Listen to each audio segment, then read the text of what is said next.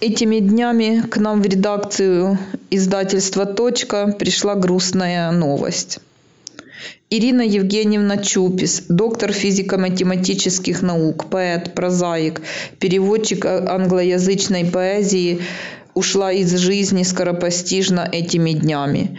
Еще в октябре месяце мы проводили в музее Холокоста прекрасную встречу с нашими авторами, где Ирина Евгеньевна была одним из главных гостей, где выступала, делилась планами, рассказывала о своих произведениях, и мы планировали провести еще несколько презентаций именно ее книг и ее э, новых работ.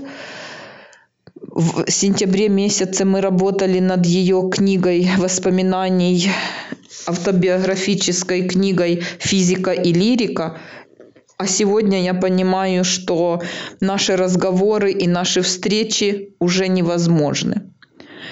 Хочу выразить соболезнования семье и всем друзьям и знакомым, которые были знакомы с этим прекрасным человеком. И в память Ирине Евгеньевны посвятить ей несколько э, наших воспоминаний в этом подкасте. И правило указывало все дело, что все должны быть привиты. Кто не, не, не будет привит, то тому не будет удовольствия платить. Ну, какое-то время, наверное, не будет платить. А у меня вторая прививка, вот через две недели я коронавирусом э, привилась из-за такой угрозы, что не будет платить деньги. Но через неделю у меня как раз в пятницу вторая прививка. Ну, я могу ее сделать. Ну, я, в общем, не знаю, что будет э, дальше. Не хочу торопиться пищу. Вы меня слушаете? Да, слушаю вас, да. Ну, не знаю, не знаю. Но если вы уже сделали первую прививку, то надо сделать и вторую. Да, конечно, надо сделать. Но я нашла в интернете, что я уже не помню, то ли три недели, сказала врачиха, через три недели, то ли через две недели. В интернете я сейчас нашла такое, что решили на Украине, что коронавак э, нужно делать вторую прививку не через три недели, а через две. Потому что, ну, как-то это будет лучше. Что... Ну, это, это уже, так сказать, не, не просто как, какой-то фейк, а уже распоряжение. Ну, я не думаю, что так точно, что обязательно две недели, а может быть чуть больше.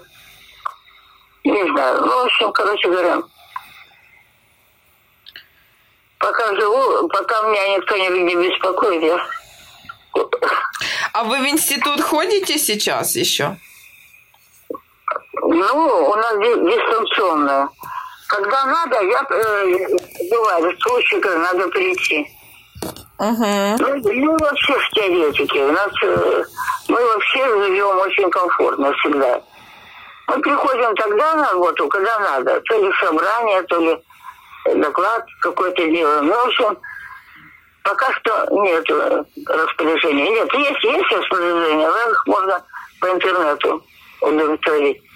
А так э, вы, не ходим. Вы знаете, Ирина Евгеньевна, я все время собираю э, обратные, скажем, э, реакции на прочитанные книги и собираю симпатиков, э, кто прочитал вашу автобиографическую последнюю вещь. И, ну, а кто там прочитал? Ну, пока вот, э, пока только э, я отдала книгу Ларисе Фалеевне, ага. когда, когда ну, мы с ней разговаривали, то все книги, которые я оставляла ей в музее, я ей предложила выбрать те книги, которые она захочет оставить у себя. И среди ну, этой подборки была и ваша э, книга. Вот. Но я могу ей их подарить потом, когда встречу ее. Ну, как скажете, но просто у вас, э, ну, у вас переплетаются в воспоминаниях все время вот эти фразы, что э, ну, вы точно популяризируете теоретическую физику тем, что несколько раз в воспоминаниях встречается вот эта фраза, что нам, физикам, э, э, живется очень комфортно. Но когда прочитать хотя бы ваши воспоминания и посмотреть, сколько работы вы сделали, сколько у вас было переездов, перелетов, э, э, лекций, э, скажем так, насколько это легко и насколько вы это с юмором рассказываете, что ну, очень хочется мне услышать отклики, кто прочитает ваши воспоминания, кто из тех, кто вас не знает лично, близко, а просто какое впечатление у них будет на прочитанное. Ну, они будут радоваться, что они тоже дистанционно сейчас работают. А я, а я говорю, у меня голова, я всю жизнь так работаю. Потому что когда я выбирала специальность, я выбрала то, что мне хотелось. И поэтому я морально не ущемлена, наоборот. Мне интересно всю жизнь. Но, э, насколько я помню по э, книге, у вас были э, сомнения, у вас был выбор между скрипкой и физикой. А, ну это, это всегда было. Ну, это просто э, был выбор, но все-таки я все-таки ну, сообразила, что надо зарабатывать деньги не таким путем. Ну, ну, как я могла рассчитывать на, на поэзию? Я и вот и сейчас понимаю, что это плохо. Э, что, что плохо. Но что, что, что вы заработаете, если вы вот занимаетесь? Нет, даже просто так получилось. В то время, когда я делала этот выбор, знаете, был, дискуссия была у нас в Харькове тоже. Э, вот как раз между физикой и лирикой. Была дискуссия, что, так сказать, вот, Э, что-то физики в почете, что-то лирики в загоне, да? Помните? Да. И вот мой руководитель Каганов как раз выступал, выступал на эту тему. В общем, так получилось, что ну, как-то я интуитивно выбрала, ну, как правильно. Ну, у меня всегда была работа. Но это не значит, что... Но я все время писала. Ну, в общем, ладно. Как получилось, я довольна. Это важно, это важно. Как... Да, это очень важно. Так что я считаю, что мне повезло. Вот в этом плане. Так что не всем же везет. Ну, да. Э, Ирина Евгеньевна, спасибо вам большое за ваши воспоминания. За... А пишется вам сейчас еще что-нибудь? Пишите сейчас лирику? Э, ну, какие-то отдельные кусочки. У меня есть, я сейчас свой архив разбираю. Это какой-то ужас.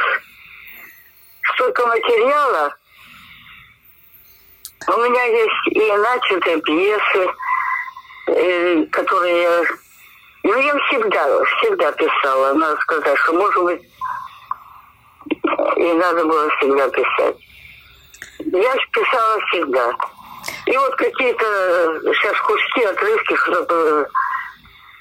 Так, может быть, вы соберете папочку для Снежаны? О, нет, нет, нет, нет, нет. Я не хочу уже собирать. Я уже сейчас должна. У меня я должна сейчас физикой заняться.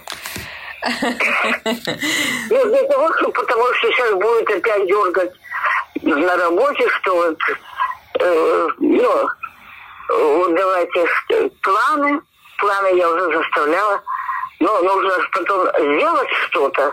Я начинаю э, уже перебирать старые работы, которых очень много у меня. У меня все забиты чемоданы и портфели. Я их не выбрасываю. У меня много работ, много тем. интересных таких, философского плана, вот, которые я начинала и даже делала, а потом сейчас читаю и думаю, господи, какая была умная. Сейчас у меня же мозги не работают так. Понимаете, уже, уже чувствую, что ты... Ну, сейчас вот, вот сижу, вот сейчас обложилась. Одна, одна тема мне понравилась. Думаю, а почему я это не сделала? Я, а может быть, я где-то сделала, нашла что-то такое похожее. Но надо все к современности, к современной проблеме применять. Ну, мне нравится мне всегда вот э, э, у меня на столе э, лежит и то, и другое.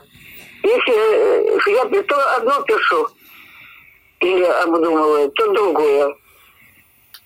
Ну, в общем, хорошо, что есть время, когда идет э, уже не голова работает, голова-то работает отдельно от тела. Но когда ты что-то делаешь не головой, то голова может быть свободна, и тогда можно, там в это время можно думать э, о чем-то другом. Обдумывать. Ну ладно. Короче говоря, кроме того, должна быть как, какой-то э, э, вот одновременно, нужно уметь одновременно заниматься несколькими вещами. А для этого, ну, вот меня спрашивали, когда я у вас выступала, а как это вы все успеваете? А я ему говорю, ну, как я успеваю? У меня есть время, которое проходит впустую. Например, я еду куда-то, да, еду в транспорте – Голова-то у меня свободна, я занята вот тем, то, что я еду. Но голова у меня свободна. Значит, нужно, э, можно использовать голову. Или я на, на даче копаю что-то там, копаю. Это руки работают, а голова свободна? Свободна. Вот как я переводила сометы, вот все 124 сометы. Я брала э, э, э, с собой бумагу, ручку, и в транспорте, в электричке, или просто в городском транспорте. И там это на участке. Сидишь, а, а, а сам обдумываешь, как лучше соединить слова. Ну ладно короче говоря, такое. Мне очень интересно слышать а, именно о творческом процессе и о том, что вы как физик-теоретик можете объяснить даже ну, вот этот мыслительный процесс, созидательный процесс, творчество. Это очень... Ну, ну я философию всегда любила. Я всегда э, ну, у меня голова тоже работает. Я, поэтому... Даже не знаю, как начать сегодняшняя часть наших записей для подкаста. Жизнь такая переменчивая штука, и я сегодня должна сказать крайнее слово Ирине Евгеньевне Чупис. Она недавно на днях умерла в больнице. И эта новость настолько нас ошарашила своей неожиданностью, что я пока ищу слова, но очень хочу выразить глубокое уважение и соболезнования семье, рассказать о том, каким образом я, как редактор, издатель издательства «Точка», руководитель издательства «Точка», общалась с Ириной Евгеньевной. Очень короткое время, последние годы, как мы познакомились и как мы занимались творчеством, и как Ирина Евгеньевна помогала мне увидеть мир ее глазами, услышать звучание мелодий в ее интерпретации и с ее комментариями, и как мир творчества отобразился на общих созданных книгах, произведениях, которые Ирина Евгеньевна оставила этому миру. Чтобы рассказать, кто такая Ирина Евгеньевна, надо очень много времени. И когда я с ней познакомилась, то я увидела даму взрослого возраста, которая пришла ко мне с рукописью книги, посвященной э, Бетховену. И это было издание «Напой мне музыка слова», которое Ирина Евгеньевна издавала в издательстве «Факт». Но когда я прочитала э, тексты, я настолько увлеклась и с восторгом слушала ее рассказы, что работа над книгой, которую издавали у нас э, об Инессе Арманд, для меня была просто творческим таким подъемом, праздником. Конечно, не каждый день встречаешься с авторами, которые э, делятся своими эмоциями и делятся своим творческим э, процессом, но мне э, повезло, мне было очень интересно, мне было очень приятно быть полезной для нее и вот та огромнейшая роскошь человеческого общения э, это самая ценная вещь в мире. И осознание того, что это самая ценная вещь для меня является очень важным, и именно этим я хочу поделиться сегодня в нашем подкасте. Ирина Евгеньевна Чупис, известная физик, физ, физик-теоретик, доктор физико-математических наук, доцент, лауреат Государственной премии Украины в области науки и техники, переводчица, поэтесса, драматург,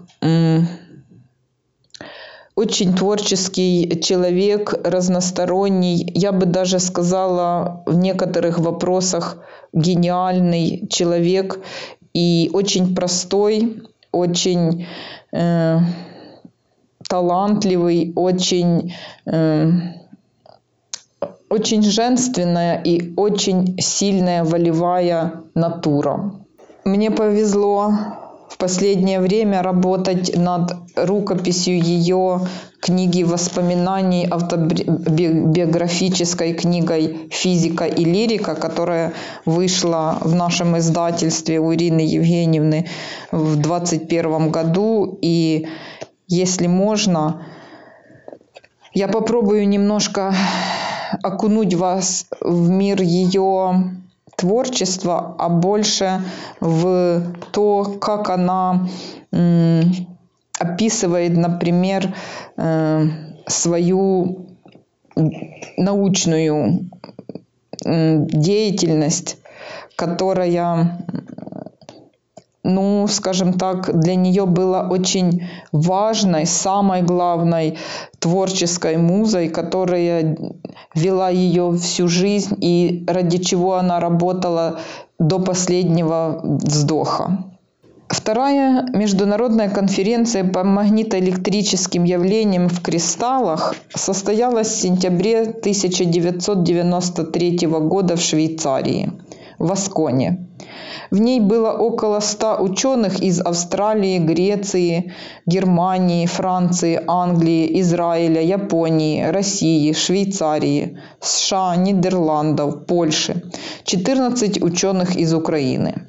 Аскона – небольшой курортный городок на берегу обширного озера Лагомаджоре, омывающего Швейцарию и Францию. Кроме докладов, была и развлекательная программа. Экскурсии в город и окрестности Асконы, банкет, прогулки вдоль озера. Через некоторое время ко мне зашел зав нашего отделения Радий Николаевич Гуджи. и прислал мне на пробу чем-то не понравившегося ему выпускника университета Дениса Мамалуя. В чем студент был слаб, Гуджи не сказал. Возможно, не ответил на какой-то вопрос по физике. Но главное для физика-теоретика – это математика. И я предложила Денису вычислить непростой интеграл. Он сел за соседний стол и долго пыхтел, но вычислил. И я решила его взять. Написала ему на листике другое, более сложное задание, и мы договорились вечером по телефону а, сверить ответы. У него оказалась ошибка. Но, как говорится, на ошибках учатся. Но сейчас на помощь уже пришли компьютеры, которые помогают считать. У Дениса компьютера еще не было, а у меня уже был. И я предложила Денису новую, более сложную задачу решить завтра у меня дома, когда я буду на работе. Но дома будет мой муж. Так и сделали. Вечером прихожу домой, а Денис по-прежнему сидит в моей комнате у компьютера, утонувший, но не заснувший, в ворохе расчетов своего электронного помощника. «Вы хоть обедали?» – спрашиваю у мужа. «Да, я его кормил, славный мальчик» я взяла его к себе в аспирантуру. После вступительных экзаменов для поступающих в аспирантуру ко мне подошел доктор физико-математических наук Арнольд Маркович Косевич. Знаете, мне ваш мамалуй понравился, будет толк. Дальше идет описание ее научной работы, тем, над которыми она работала с своими аспирантами. И вся ее автобиографическая книга пронизана лирикой и физикой. И она настолько легко и доступно рассказывала о своих научных исследованиях, о своих докладах и о том, как э, творчески переплетались у нее вопросы теоретической физики и лирики,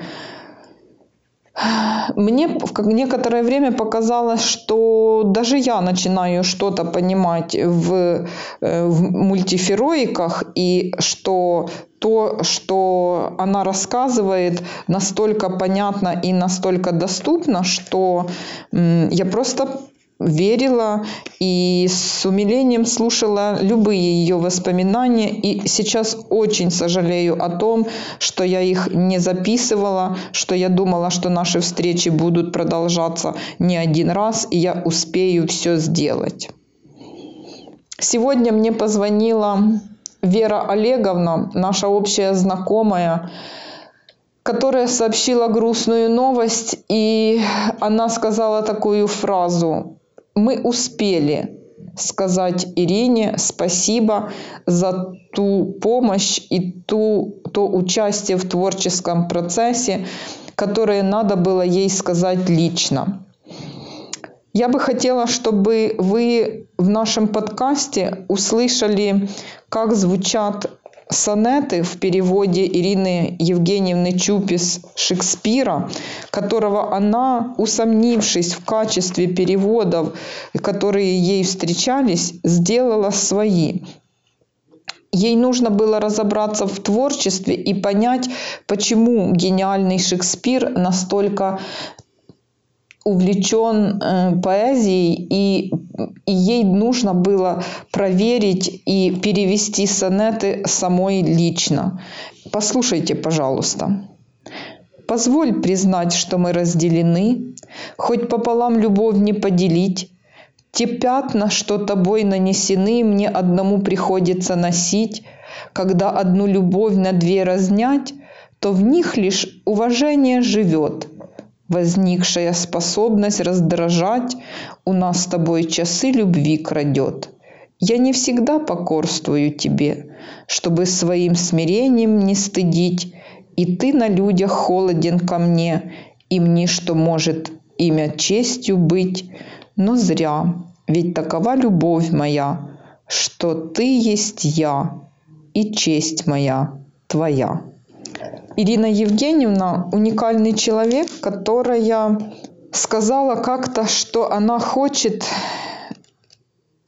переложить текст музыкальных фраз на язык музыки.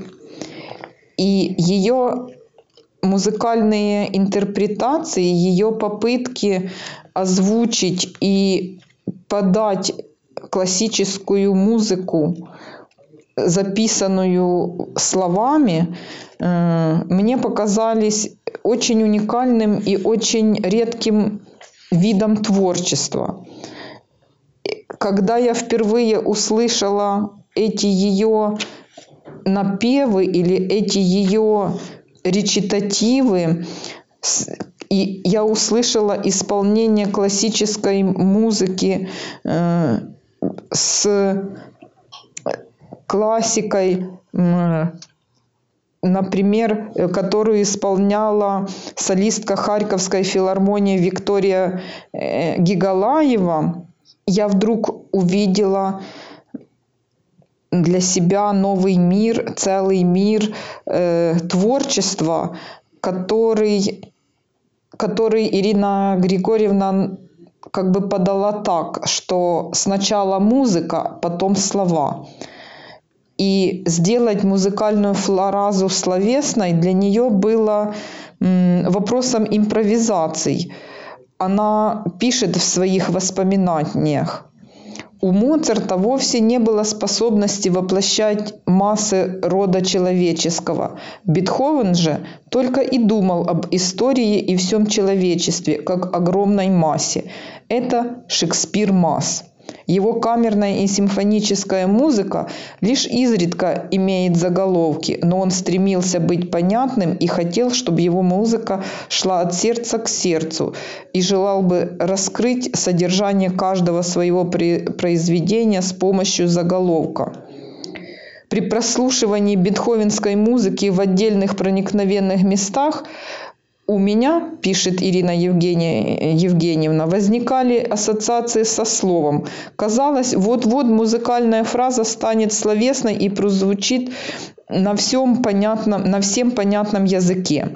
Не случайно непревзойденная по накалу чувств и духовному взлету девятая симфония Бетховена разрешается величественными словами оды Шиллера к радости – программная классическая музыка содержит возможности более тесного контакта музыки и поэзии. Эти виды искусства роднят как наличие у обоих ритмических основ, так и ударных слогов в словах, сильных долей в, муз- в музыке.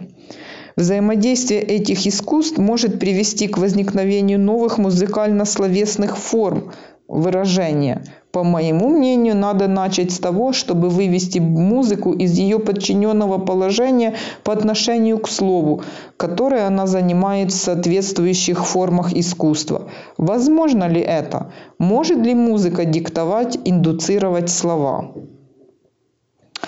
Об этом думала Ирина Евгеньевна в 2010 году. И в этом же году вышла ее небольшая книга «От сердца к сердцу», изданная в издательстве «Факт», которая продемонстрировала, как может звучать музыкальная строка в качестве слова и как словесный ряд будет возникать из, музыкального, из музыкальной фразы. Я понимаю, что такие вещи могут не заинтересовать широкий круг читателей, но если кого-то заинтересует творчество Ирины Евгеньевны как физика-теоретика, который как настоящий философ, как настоящий ученый, как настоящий исследователь занимался еще и исследованием соотношение и происхождение музыкального э, и словесного ряда. Э, да, впрочем, на эту тему можно говорить очень долго или не говорить вообще, потому что никакие слова сейчас не смогут восстановить и воспроизвести наши встречи, наши разговоры и не смогут мне заменить никаким образом ее отсутствие и и те стихи, и те фразы, которые писались как теоретические, стали совершенно реальными и теперь направлены реально в космос и к звездам. Пускай еще одна звезда летит на свое место в небо. И хорошего пути, Ирина Чупис. Спасибо, что светила нам всем.